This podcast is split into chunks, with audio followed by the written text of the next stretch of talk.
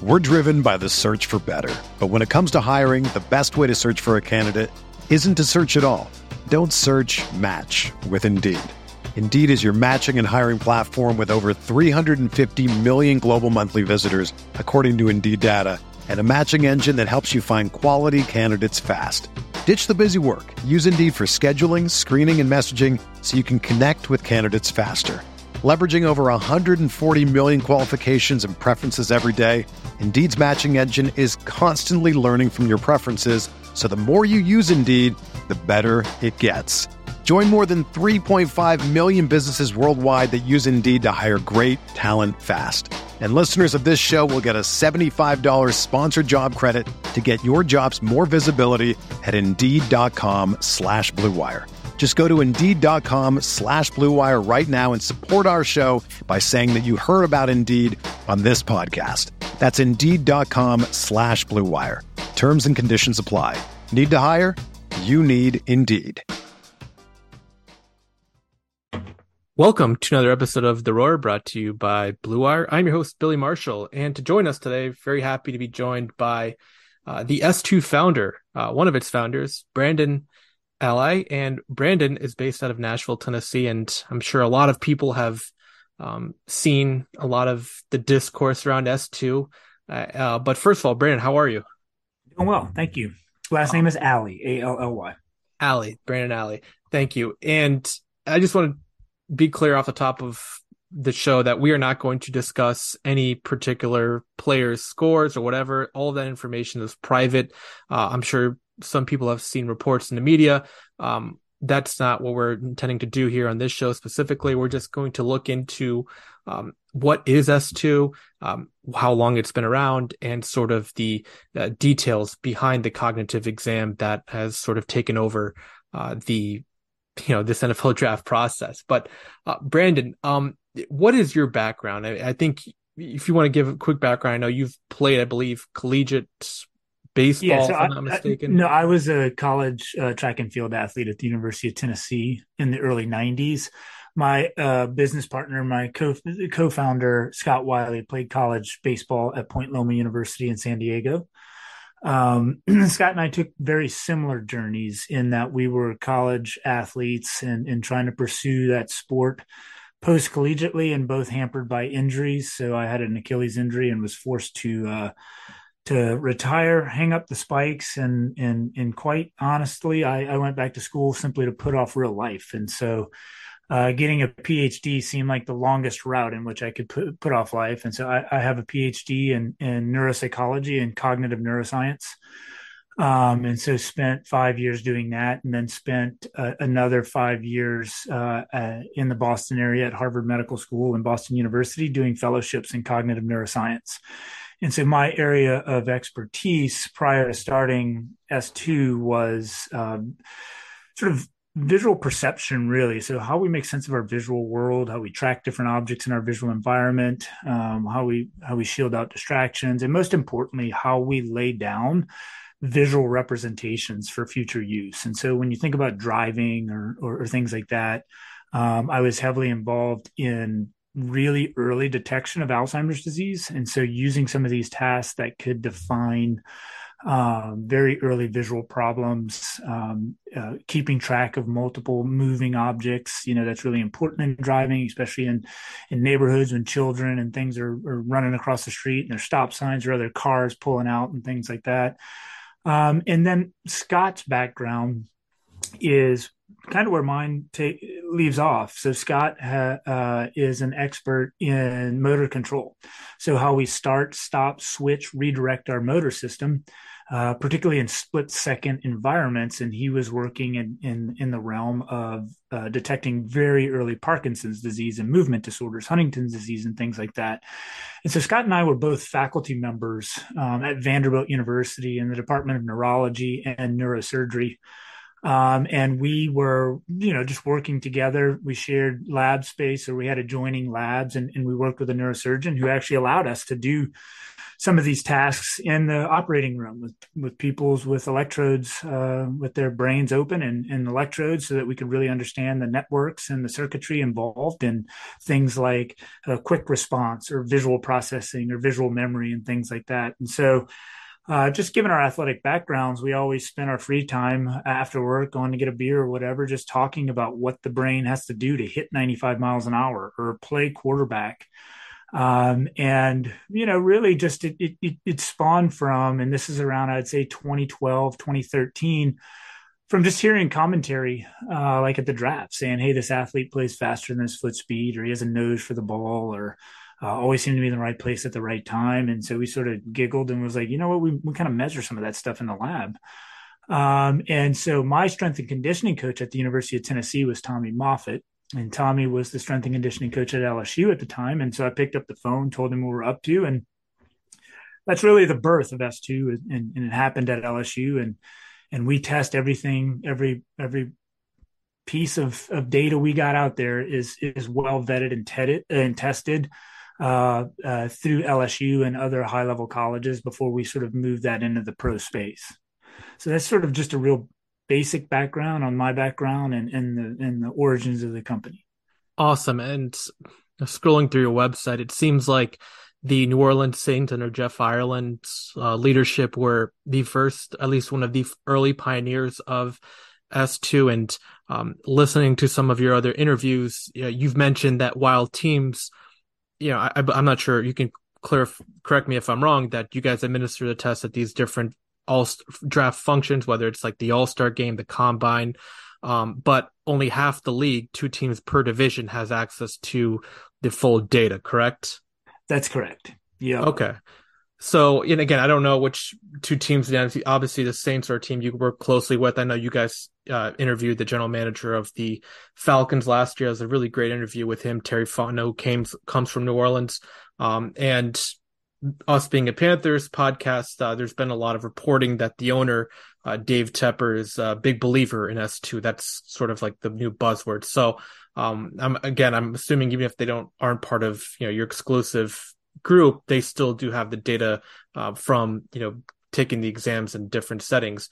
Uh, you know, the first thing I want to ask though about this exam is, uh, what is the difference between this and the Wonderlic because everyone always brings up the Wonderlic, the Wonderlic, you know, Dan Marino's, you know, history. If you remember, didn't score well. Donovan now, I think Lamar Jackson didn't have a high score. Right. You know, what are like the main differences that differentiate this cognitive exam from the Wonderlic? Yeah, and this is a fundamental aspect of S2. And, and we actually have a blog on it on our website uh, entitled What is Athlete IQ? So the Wonderlic and a, a lot of, I would say 99% of the other measures out there purporting to um, measure cognition or, um, or, or, or decision making do fall in that bucket of general intellect. And so they may take from classic IQ tests and they may pull out a few of those tests because they feel like they're relevant in sport. And while that is really important in some respects, so to be able to understand complex schemes, complex concepts associated with offenses and defense, the your ability to learn new information, right? So your basic intellect and IQ does have some correlation with your your ability to learn, especially complex things. We took the approach where we, we we thought that scouts and front offices were doing a great job. Like you didn't need the Wonderlic. You could talk to a college program and you could talk to, you can interview an athlete to get a sense for how do they handle con- concept, uh, complex concepts, complex schemes, or things like that. And I think that we could all sit around and talk about individuals that we know that have really high football smarts. They can tell you situationally what's supposed to happen. But when they get on the field and the ball is snapped, the game changes, right? It doesn't matter if you know the rules. You've got to be able to execute the rules and not only execute them, you've got to execute them at the NFL level in less than a second or less than a half a second. And that's the separator. That's what S2 measures. So while those other tools may be valuable, uh, and, and I'm not going to you know, sort of throw them under the bus. I think there's some value in understanding the capacity for your athlete to learn complex things your ability to execute is critical. So we, you know, we have a test called decision complexity, and it really gets after where you're required to respond in less than half a second, filtering through some if then rules. And what I mean by if then rules, again, this is a very simplistic, I'm not trying to offend football aficionados, but if the if the DB covers the flat, I'm going to throw to the curl. If he covers the curl, I'm going to throw to the flat. That's an example of an if then statement. Well, as you climb the ladder of football, the complexity is outrageous. There's not only multiple if thens, there's multiple positions that are that you have to filter through if thens. So even the guys who can tell you the rules very quickly, and a lot of the commentators on TV can do that very well. When the ball is snapped, if you can't execute those rules in less than half a second, it's going to manifest in hesitation, uh, potentially throwing to the wrong route um, or, or just being really slow in your ability to process that. So the S2 evaluation measures nine different cognitive processes that require yep. processing information or responding in less than a second, oftentimes less than half a second. Yeah. And I've heard you mention that thus far in a lot of your research and just the gathering of data that QB has the strongest correlation um, as far as like how they score. How are the scores tiered out in your system? Yeah, so in our system, um, we we a lot of like IQ tests and things like that have arbitrary score ranges, and so you need to have context for those things. So, like uh, you know, an average IQ is 100, but you can be below 100. So, what we did is we took the raw data um, for everyone and and added the raw data to a database, and then created Z scores based on the data. And so z-score, obviously, as you probably know, um, is uh, the the number of standard deviations away from the mean. Yep. And then we took those standard de- this the z-scores and converted them to percentiles. So if you hear that an athlete scored a 65, that means he scored better than 65% of all people taking that test. And for NF, our NFL database, it's about 3,600 NFL prospects. And when we say NFL prospects, it's about the 800 players or so every year that have declared for the draft. So top 3% of, of players. So in, in the context of that, it's important to know that 50 is absolutely average. 50 is your average NFL prospect. Above that is going to be above average. Lower than that is going to be um, below average. And I think one thing that I'm curious about is – what are you guys identifying that helps you project to the NFL game, but it's not necessarily applying to college quarterbacking, if that makes sense? Yeah. So, you know, and I want to be clear here is that we do have some data up there about uh, correlations and relationships to on field performance. That those types of metrics, it's much easier in baseball, right? In in football, it's hard because a lot of it is situational, where situational occurrences you don't know if an interception happened because uh, the receiver ran the wrong route or or a ball was tipped or so we do have correlations to things like passer rating and to completion percentage and and and, and interception rate. We understand. We fully understand. I'm an academic. Um, I, have gotten a phd and taken quite a few statistics classes that some of those are um, are are are not deep relationships. And so if we take the top 32 starting NFL quarterbacks and make some assumptions about them, you're already starting off with a small n size. So you only have 32 in your group. And it's a very biased pool. You're talking about the best of the best. So it's a little bit easier to find relationships. Um, it is, it is, our relationships are found at the college level as well but but really we're not the people who are doing the high level analyses. So our clubs you know we've been working in the nfl this is our seventh or eighth draft now. Our clubs analytics teams are doing the more sophisticated analyses like with some of the the, the fancier pff stats about points above expected and yards above expected and those kind of things. And so we sort of rely on them to inform us hey this is what we're finding. You should think about conceptualizing receivers in this way or writing about receivers in this way or hey here's what we're finding do you think that we might be able to add a test to the battery that gets to this specific cognitive process so we're more of a tool for our clubs and, and, and teams to use for their own benefit and to support their needs rather than us saying hey we can predict success. Here's what you do, right? I mean, I, I, joke all the time, like we've been trying to predict human behavior since the beginning of the t- uh, uh, since beginning of the time of time, and and we suck at it. We are yeah. terrible at predicting human behavior. So we don't actually want to get in the game of prediction. What we want to get in the game of is one, uh, evaluating a player's cognitive capacity. So, what do they do? They have the capacity to process speeds at 100 miles an hour for a hitter. Do they have the capacity to process multi cue reads in a complex offense? Um, some guys can score really well, but that doesn't mean they're going to play that way all of the time, right? And you've got other buckets of performance that, that you're interested in.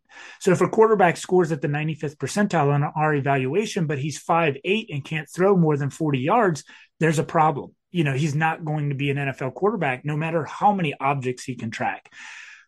And on top of that, we like to be involved in the helping the athlete by okay, and so here's a great example. All the leaks that you're seeing, and I'm not sure where they're coming from, but they're giving you one number. They're giving you the overall score, mm-hmm. which, you know, is just a general marker.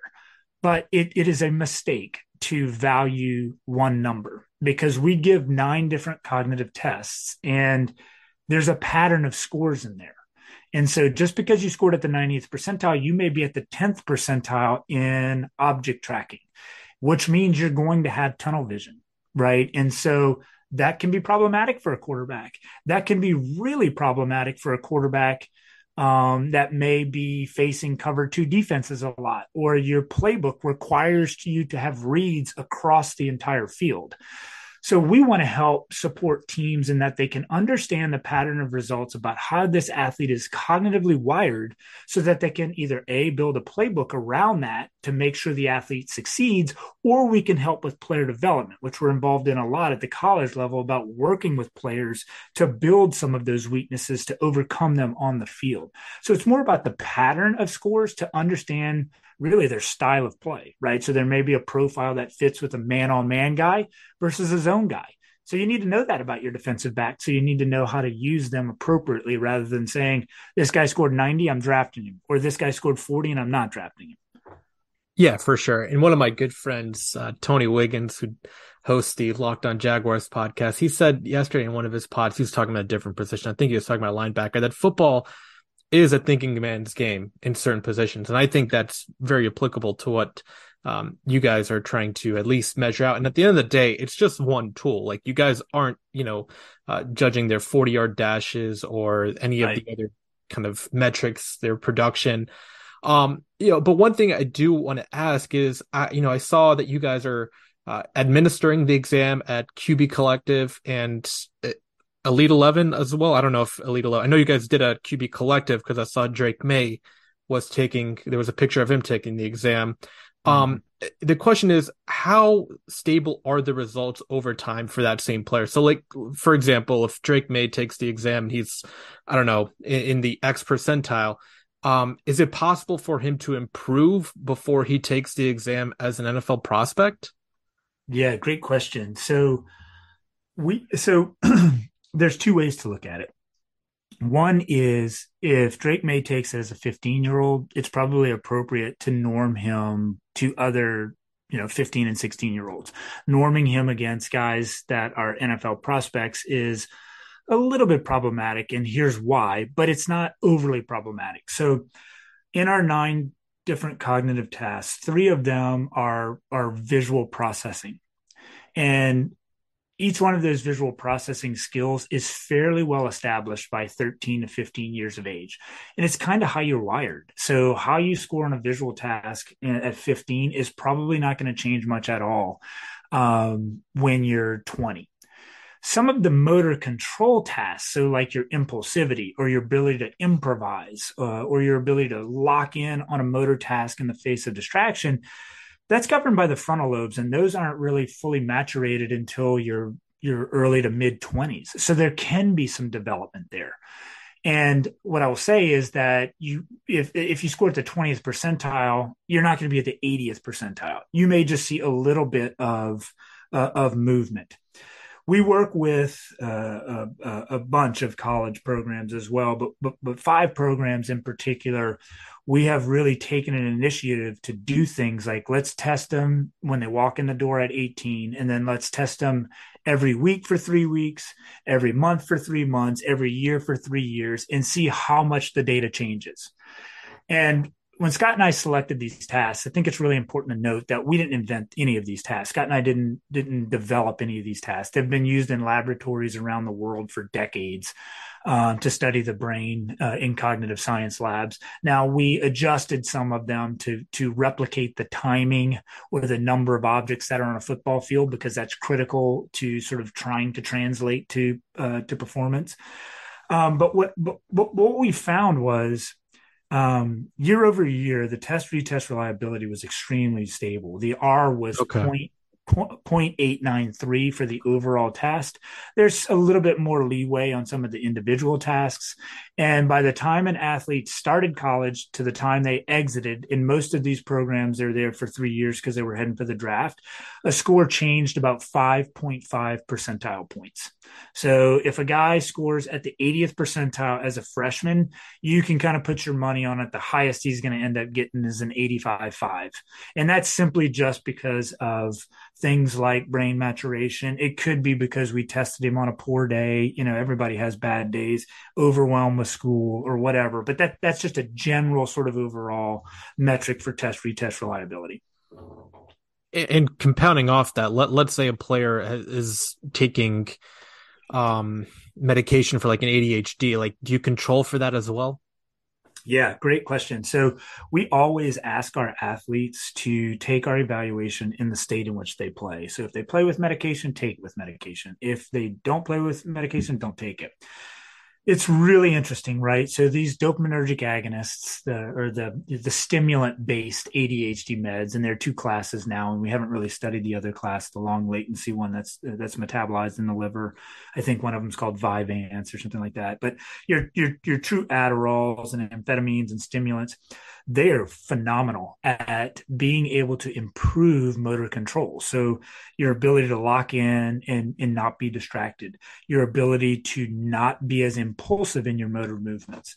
But here's the kicker is that it can hammer your visual system.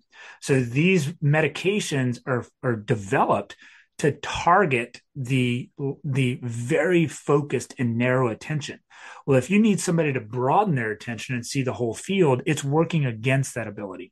And so we've actually worked with a number of quarterbacks at the college level to titrate their medication. So let's find the right dosage. Is it the classroom dose? Chances are it's not because you get some visual some visual skills that are hammered, uh, but the motor end is improved.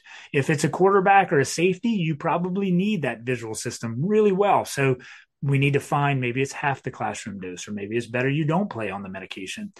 Those kinds of things. We've also done studies with marijuana. We've done studies with uh, um, head blows. And I say head blows because not concussion, but continuous blows to the head that might exceed 300 Gs over a three week period, just to look at how some of these scores move around. So it's fairly well characterized. We have a lot of psychometrics on our data um, in, in that we engage with our collegiate partners to collect and analyze this data. Um, but but yeah, all of those those medications that we know are you know psychotropics can affect cognitive performance, uh, and and that has to manifest on the field of play. Um, you know, given the data that you've had, you know, compiling over these past seven years, even in back into college ranks as well, uh, you've mentioned that quarterback and I think wide receiver and off-ball linebacker are some positions that uh, correlate positively. Um, what are some kind of couple positions that you're still working on, or maybe you don't have the full picture? Is it maybe like an offensive lineman where yeah. it's kind of tough to really judge like hand placement and leverage and angles and stuff like that? Man, you were right on. It's almost as if you've uh, you've either heard me talk or heard from somebody who I talk. Yeah, I think the offensive line, the defensive line, and the tight end positions are difficult. Um, and I'll tell you why for two reasons, I think.